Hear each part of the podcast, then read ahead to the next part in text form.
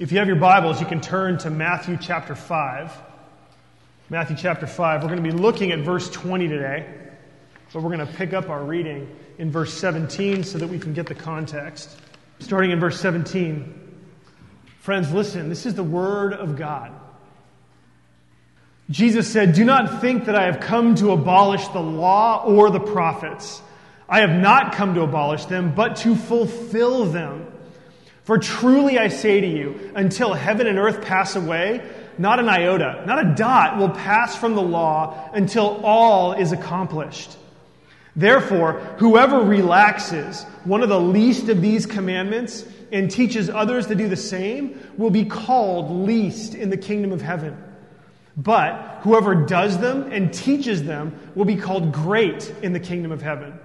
For I tell you, unless your righteousness exceeds that of the scribes and Pharisees, you will never enter the kingdom of heaven. This is the word of Christ. We've been looking over the last four weeks in a series, How Do I Understand the Bible? We've been looking at Jesus' understanding of the Bible. Um, and as we've done that, we've been seeing that Jesus can teach us how we can understand the Bible. And we've walked through these verses one by one. In verse 17, Jesus says, The Bible is all about me. It points to me. I have come to bring it to life. And if you want to understand the Bible, you can see it in flesh and blood as you look at me in, in the life that I live. In verse 18, Jesus says the Bible is relevant, and it will be relevant as long as God's world uh, exists. So God's word lasts as long as God's world. And then last week in verse 19, we saw that the proper response to the Bible is to share it with others. So that you do it and you teach others to do it as well.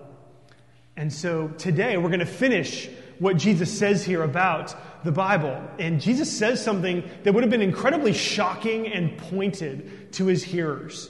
And so here's the point that we're going to see today. Um, if you want to write something down, here's what we're going to look at. This is what we're going to see. We're going to see that the righteousness that Jesus requires is internal and external. Okay, the righteousness that Jesus requires is internal and external. Okay, that's what we're going to see. And to understand this verse, Jesus mentions the scribes and the Pharisees. We need to get a little bit of a glimpse of the history of these two groups of folks. Okay, this is not the first time we've encountered them in Matthew, but it's one of the places where we begin to understand Jesus' opinion of the scribes and the Pharisees. And I want you to know who these folks are so that you can really understand why Jesus says what he says. The scribes, first, they're actually introduced to us in the Old Testament. Okay, the scribes, the most famous scribe in the Old Testament. Anybody want to venture a guess? Begins with the letter E. Has the name of the Bible, name of the book of the Bible written after him. Four letters. Ezra. Ezra. Ezra is the most famous. Um, listen to what it says in Ezra chapter 7. This is verse 6. It says, This Ezra went up from Babylonia. He was a scribe and listen to what it says about the scribe. He was a scribe skilled in the law of Moses that the Lord, the God of Israel, had given. Verse 10 For Ezra had set his heart to study the law of the Lord and to do it and to teach his statutes and rules in Israel. Ezra, the priest, the scribe, a man learned in matters of the commandments of the Lord and his statutes for Israel. Then Nehemiah, right after Ezra, Nehemiah chapter 8, in verse 5, it says there, um, it says, And Ezra and the rest of the scribes opened the book in the sight of all the people, read from the book, from the law of God, clearly, and gave the sense so that the people understood the reading. Kind of sounds like what we do every Sunday, right? We read the Bible and then we give the sense so that we can all understand it. Now, in the New Testament, the scribes do show up in the Gospel of Matthew. Um, you may not remember this, but um, you remember when in Matthew chapter 2 when the wise men showed up and they said, Where's the king? There's been a king born. We've seen his star. We've come to worship him. And Herod freaks out. Right? Herod starts trembling in his boots. And what does he do? Well, Matthew 2 says he summoned the scribes and the chief priests. And assembling them together, he inquired of them where the Christ was to be born. And they told him in Bethlehem of Judea, because that's what it says in the prophets, in the book of Micah. And so the scribes were some of the official Bible interpreters and Bible teachers of Jesus' day. Okay? Now, the Pharisees, they're actually not in the Old Testament. Okay, they're not mentioned anywhere in the Old Testament. They are a grassroots organization of Jews that came up in between the end of the Old Testament and the beginning of the New.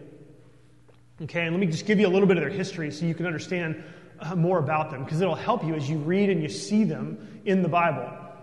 So they had no official power.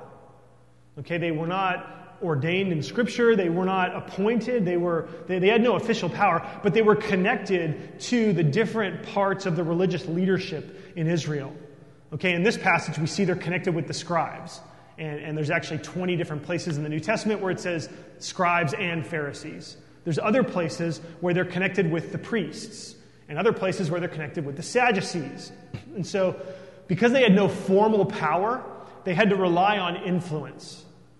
Okay, so they were sort of the influencers of the, they, would influence the formal power structures to get their way and to see that their agenda was carried out.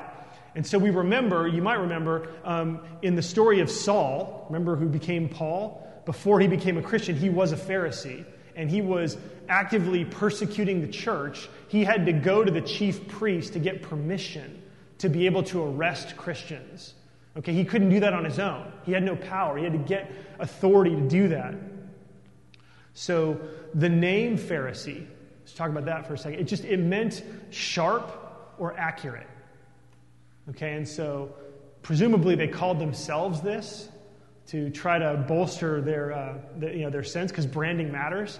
We're the sharp ones, we're the accurate ones, especially when it comes to interpreting the Old Testament, interpreting the Hebrew Bible. Okay, and so if the scribes were the official Bible teachers of Jesus' day, the Pharisees were the enforcers of strict obedience to the Bible. Okay? Um, and so you want to think about kind of a morality police. Okay? Folks that would go around trying to police the morality of the people of Israel. Okay? Um, their goal was to make the whole nation of Israel more obedient Okay, and so we see in the, in the Gospels, they're super strict and they're incredibly passionate about following the smallest details of the Bible, and they try to get everyone else to do it too. Okay, now what was motivating them? They were motivated really toward ritual and ceremonial purity above all else. When you see them in the Gospels, that's what they're always talking about. That's what they're always arguing about the rituals in the Old Testament, the, the ceremonial purity of the Old Testament they actually saw themselves as the only ones who were doing it right. Okay? They saw the awful paganism of Rome. They saw the awful paganism of the, of the country and the people around them outside of Israel. Um, and then they also saw the unfaithful and the disobedient Jews on the inside. And they felt like they were the only ones who were doing it right. They felt like, man, wow, it's just awful how, how awful the world is out there, and it's so dark, and it's so broken, and it's so awful. And then inside, man, there's all these people, and they'd, they'd get together and talk about how awful the rest of the world was, both inside and outside of Israel. And so you kind of get a sense, right? Do, do you know anybody like this today? Someone who just has this feeling like, yeah, everybody else is wrong, but I, I've got it. I've got it. No, no, no. You, yeah, th- this is how it is. The Jews saw, uh, the, the Pharisees saw the social, the political, and the cultural pollution in the nation as a whole. And since they didn't have any direct authority, they couldn't actually do anything about it. Okay? Because they had no power. And so what they did is um, kind of a natural tendency. You know, when you can't fix the, the stuff out there, you try to fix the only thing that you can, which is yourself. Okay, so in an effort to try to bring about national purity, they thought, all right, we're going to squeeze so hard.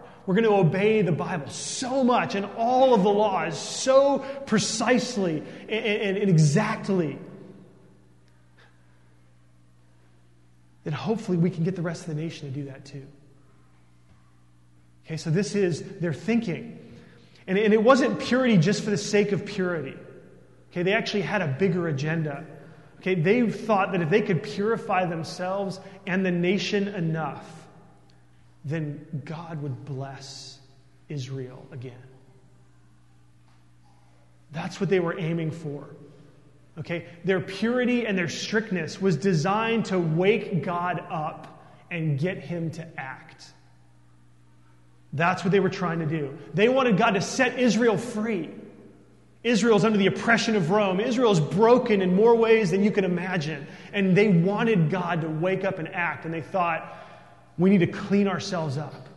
We need to get ourselves pure so that God would wake up, hear us, and act.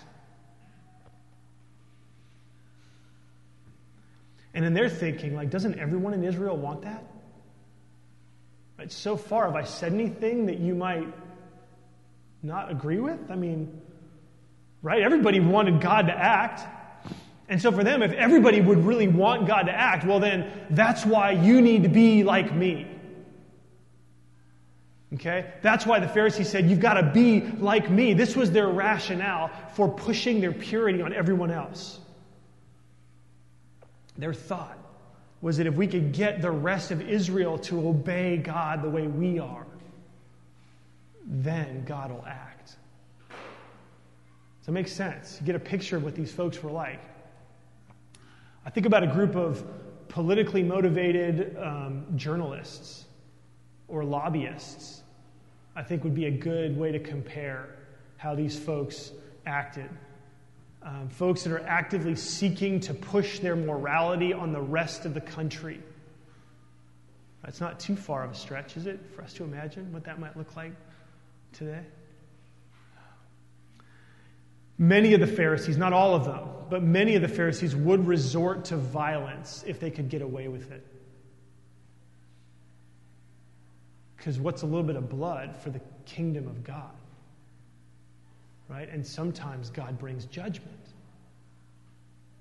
So you need to understand that to understand the way that Jesus' words would have been heard.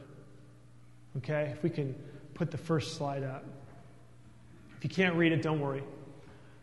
This was kind of the prevailing notion of the day on the righteousness meter. Okay, the righteousness meter. And so you've got the scribes and the Pharisees are down here, and they on the righteousness meter, this is what everybody thought. They're scoring enormously high. Right? Here's the kingdom of heaven, right? They're in. And here's everybody else. So it wasn't just the scribes and the Pharisees that thought about themselves this way, but everybody pretty much thought about it this way.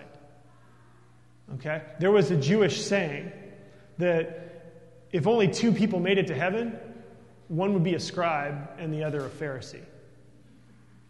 Okay, so this was the prevailing uh, thinking. And so think about now what Jesus says in verse 20. Jesus says, For I tell you, unless your righteousness exceeds that of the scribes and Pharisees, you will never enter the kingdom of heaven.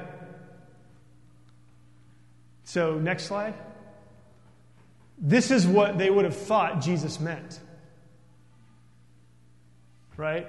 If you need to exceed, that means you got to get even farther. You've got to reach even farther. That the kingdom of heaven, they're just short of it. You've got to exceed their righteousness if you want to make it to the kingdom of heaven. So, if you were one of Jesus' listeners, you would have sat there and thought, man, I can't even come close to where they are now, and you're telling me I got to get farther than that? I've got to go beyond? Like, that's crazy. That's crazy. Like, I'd given up before, but now, Jesus, if you're reinforcing their righteous, man, maybe I'm not going to follow you after all because I can't. This is not what Jesus is saying.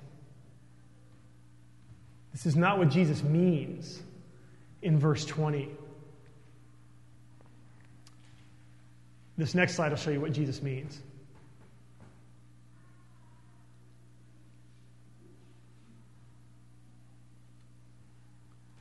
Jesus is saying, unless your righteousness exceeds that of the scribes and the Pharisees, you will never enter the kingdom of heaven. And this is Jesus' analysis of the scribes and the Pharisees. He says they are completely missing the boat. Jesus says the scribes and the Pharisees, they're not even headed in the right direction. Okay? They're not even, they're, they're not even, you know, they showed up to play basketball, right? SDSU in the tournament, heartbreaking loss at the end. It would be like Jesus saying the scribes and the Pharisees showed up to play and they were in their home court and the game was on the road. Okay, they're not even the right, they're not on the ball field. They're, they're, not, they're just, they're, they're not, I mean, you can see it. Jesus says loud and clear, their righteousness, that's not my kingdom. That is not my kingdom. And we can see a little more of Jesus' analysis of the righteousness of the scribes and the Pharisees a little bit later in Matthew. In Matthew chapter 23, verse 23, he says this He says, Woe to you, scribes and Pharisees, hypocrites! For you tithe mint and dill and cumin, and have neglected the weightier matters of the law justice and mercy and faithfulness. These you ought to have done without neglecting the others.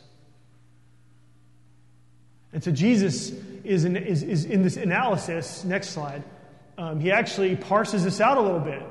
And what he shows is that the Pharisees actually, they, they are doing some things right. Okay, they're tithing, and Jesus says you ought to have done that. You ought to tithe mint and dill and cumin, but you have ignored the most important parts of the Bible. You present yourself as teachers of the Bible, as interpreters, as the moral police. And Jesus says, the only part of you that's worthwhile is this tall. Is this tall. And as I thought about that, and as I thought about ways that, that we can understand that today, I think that sometimes it's really helpful to distinguish between religion and relationship. The Pharisees were all about the ceremonies, they were all about purity, but they had no relationship with God. They had no part of who God was. God is justice and mercy and faithfulness. And they completely ignored those things.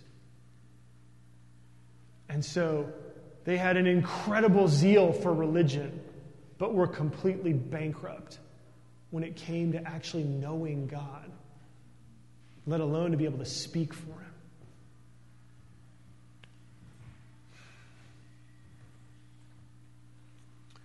In Matthew 15, Jesus says to the scribes and the Pharisees in verse 3, listen to this.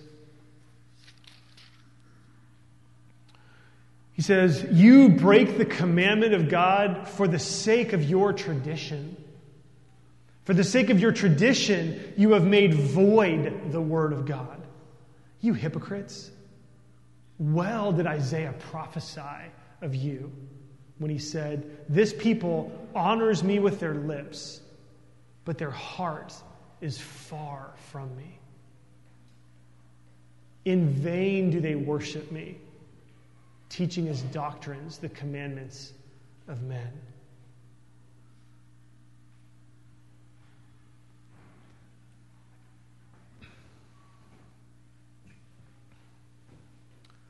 Boy, I think we all need to look at this and ask ourselves what direction are we pointing? Why do you come to church? Why are you part of the church? Is it to go through the motions? Or is it because more than anything else, you want a relationship with God?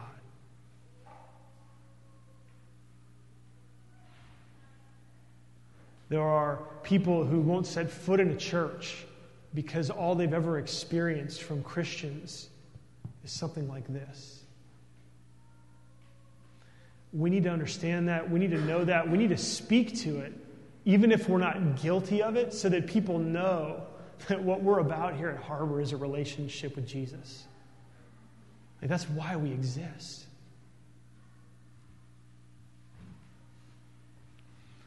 In the rest of the New Testament, we see that the righteousness of the scribes and the Pharisees uh, was a, it was a righteousness of externals and not the heart. Right? It was a righteousness um, to be seen by others. You know, it looked so good and so religious in front of other people when other people were watching, when there was praise to be had from the watching world. And yet, when they were alone, there was nothing. There was nothing. The rest of the Sermon on the Mount goes through what real righteousness looks like, as opposed, and, and it continues to confront the false righteousness of the scribes and the Pharisees. And so, Jesus' challenge to the scribes and the Pharisees, his challenge to his disciples was really it was to give up their interpretation of the Bible. Okay, that was the problem. Was that the scribes and the Pharisees, they said, Well, hey, I've got chapter and verse here. It says to tithe mint and dill and cumin, and I'm doing it. What's the problem? Jesus was saying you need to give up your interpretation of the Bible. You've got it all wrong. You've got it all wrong. You need to give that up and you need to follow me. You need to follow me. Jesus says, Embrace me. It is going to look like loss to you, but in the end, there is great gain. Jesus said, Follow me because your way looks like the way of power, but you are heading for a cliff. And if you don't turn around, you're going to run yourself off.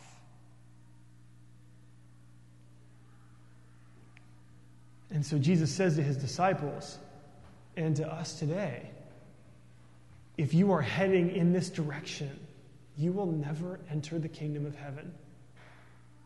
You will be apart from what he is doing. You'll be heading in the wrong direction.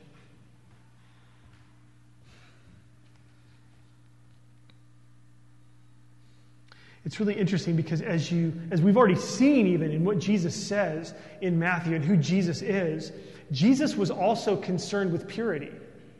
Okay? Jesus was the one who said, not a dot, not a not a letter of the law, not an iota will pass away until it's all fulfilled. Right? So it's not like Jesus was down on the Bible, but he was down on what they were doing with the Bible. Okay? For Jesus, purity was purity that would actually welcome outsiders into our midst. Right? Jesus spent time with the pe- with the sinners like us. Right? Jesus spent time. It wasn't it wasn't the kind of purity that seeks to do violence against the non-Christian world. But it's the kind of purity, it's the purity of heart that seeks to love, that seeks to understand people, and that seeks to care for them so that they can know God. So it's not about an angry zeal to pay non Christians back, but it's about turning the other cheek. It's about going the second mile. It's loving your enemies. That's the light that God wants to shine. That's the salt that brings the flavor of heaven to earth. And so the culture that Jesus was bringing this kingdom of heaven, it was a denunciation of the ways of the scribes and the Pharisees. Jesus was saying they are false teachers. They are false teachers. We've seen hints of opposition already uh, in the Gospel of Matthew, and Jesus is putting it out there. There are groups of folks out there that are teaching the Bible, and they're false. If you follow them, you'll never enter the kingdom of heaven. Your righteousness needs to be on the outside and on the inside. So, the question for us is how do you know? Right? Like, how do you know which way to follow? How do you know if you're really following Jesus and his righteousness? How do you know that the leaders of Harbor aren't just like the scribes and the Pharisees, and we're leading you down a path that won't get you anywhere near heaven? How do you know? One way.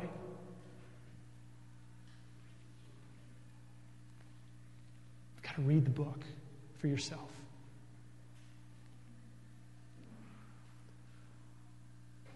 I didn't come to do away with this book.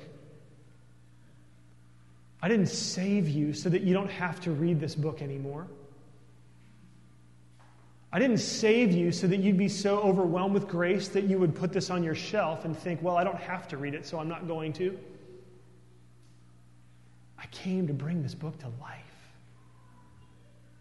Until heaven and earth pass away, not a dot, not a letter from this book will pass away.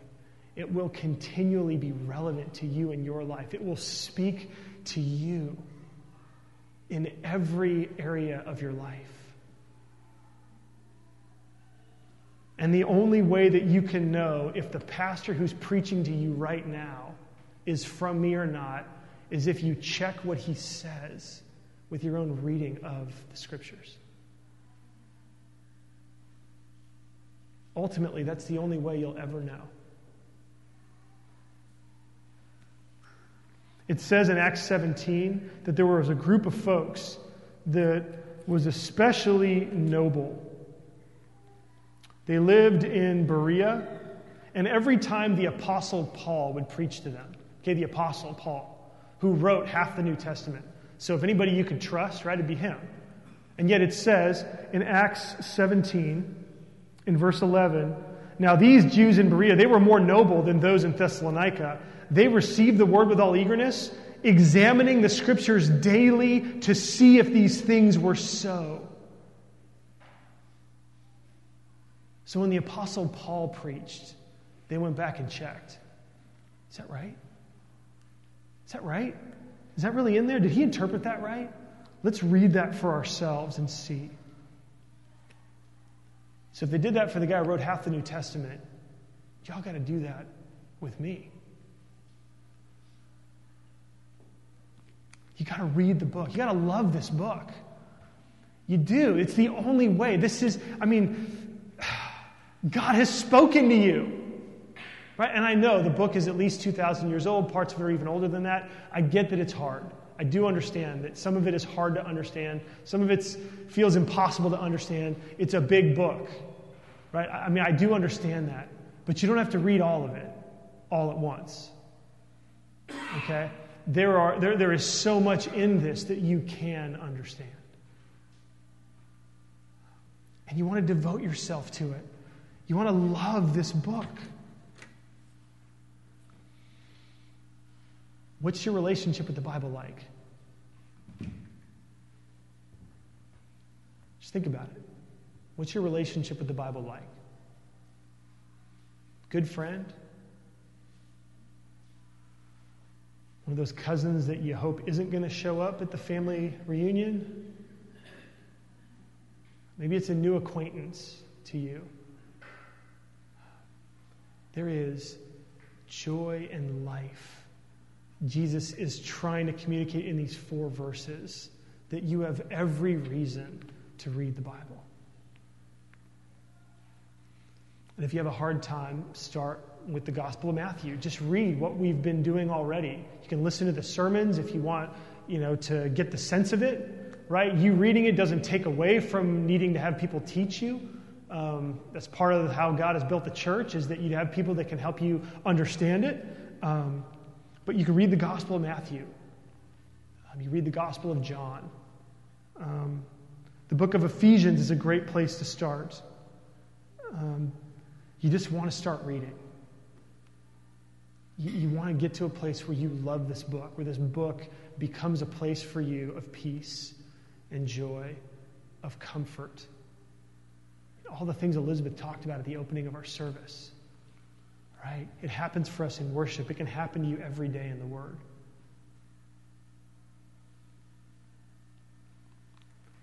It's the only way that you'll know if your righteousness exceeds that of the scribes and the Pharisees. It's the only way you can know for sure. The good news for us is that Jesus actually has shown us the righteousness that he requires. Can you do the next slide? This is it. We've been looking at it all year. In 360 words, Jesus sums it all up.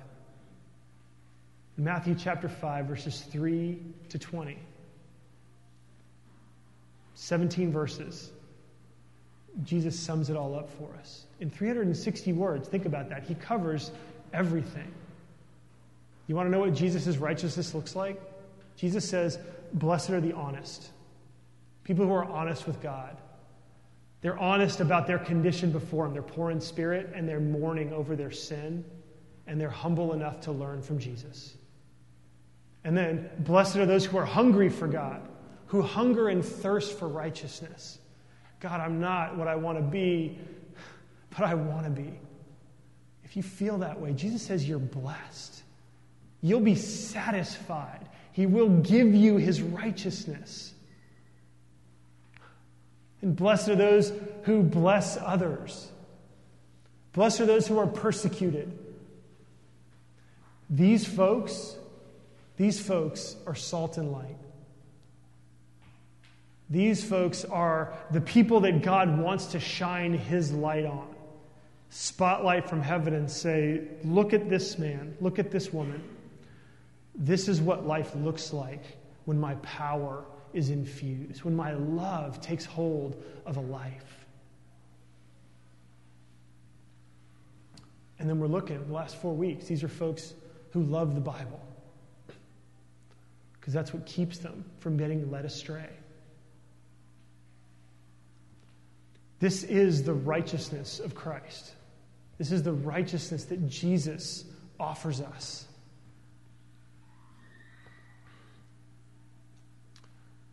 And if you're like me, when I think about a list like this, it reminds me of something else. Go to the next slide. It reminds me of the cross.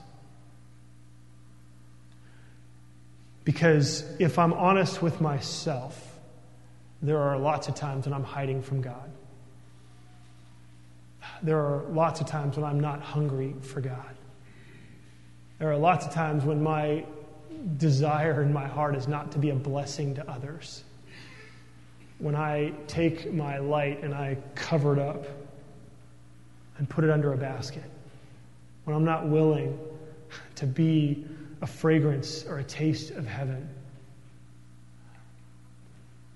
I struggle to love the Bible continually. And the good news is, if you're willing to say that, then you're right back here and you're blessed. God doesn't want the perfect because there aren't any. God has come for sinners. God has come so that He would take us from where we are and lift us up to Him. And the way that He's done that is through the cross. Because Jesus came, and when he died, he died for every time that we failed. And when we come to him confessing our sins, That's when Jesus says, You're blessed. You're blessed. You're blessed. It's when you admit that you're a sinner that you're willing then to be sorry for your sins. And when you're sorry for your sins, you come to Jesus in humility and you say, Please help me. And as you do that, you begin to hunger for Jesus and for his ways. And then when persecution comes, you're willing to take it because you know this is how they treated Jesus. And it makes sense they treat you the same way.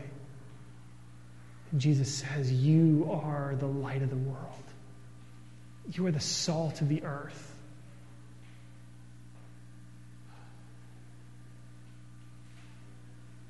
When you come to the cross, Jesus lifts you up.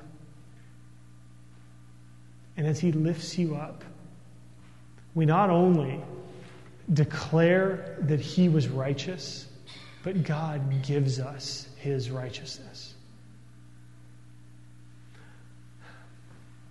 There's really two ways to relate to the righteousness of Jesus. In his death, he died for our sins. And the Bible says in Isaiah 61, verse 10, so you can look it up and see if it's so.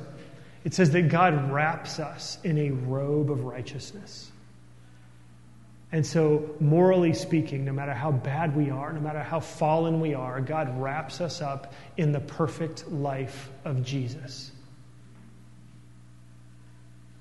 So, when God looks at us, he sees us as righteous. God made him who knew no sin to be sin for us so that we might become the righteousness of God in him.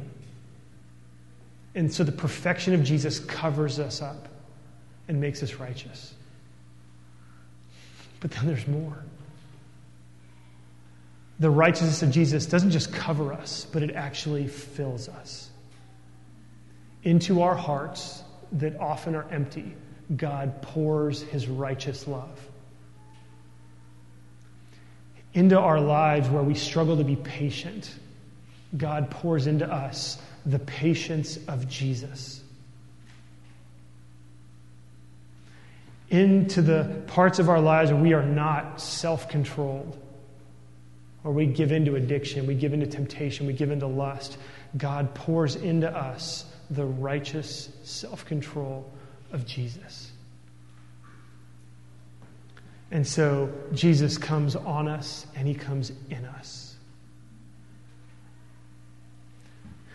It's amazing that um, the righteousness that Jesus requires, the righteousness that exceeds the righteousness of the scribes and the Pharisees, is the righteousness that he gifts to us. What God requires, He provides. And it's interesting because so often you know, we'll accept the blessings of God in our lives. We'll accept all the good things and we'll refuse the best gift that He ever gave us. God has made us righteous in Jesus. And as we think about Him, as we worship Him, as we spend time with Him in His Word, and we let His light shine in us, that light begins to reflect out of us. That's the light that we need. That's the light that God has called us to shine. This is the light that God wants you to show and to shine over the next month that remains before Easter. Right? This is the light that people need to see. This is the righteousness that people need to see in practice in your life so that they can know that Jesus makes a difference. If you're not there now, confess your sins, come back to the bottom, and God will lift you back up.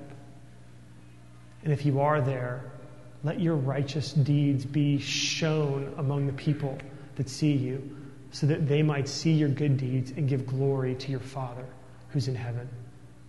Let's pray.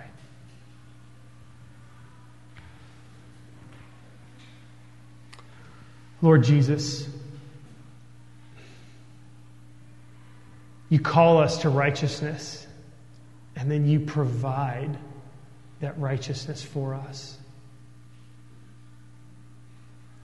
Internal and external righteousness that covers us with your perfection and then also fills us. Lord, I pray that you would cause this righteousness to grow. Lord, I pray that you would help us all to not be satisfied with religion, ceremonies, or external purity. We want to know you, Lord. We want to walk with you. Thank you that you provide your righteousness for us before we ever grow. Thank you for accepting us exactly as we are. And thank you, too, for not leaving us there. Work in our hearts, Lord. Help us to follow your righteous ways, to be honest, to hunger for you, and to long to bless others. And Jesus, for those who are here and they're not yet Christians, I pray that you would touch their hearts, that you'd come over them and show them that they can't do it on their own. Be like leaping to the moon. Show them, Lord, that you are able to reach down and pick them up and bring them to yourself. We pray this, Lord, in your name. Amen.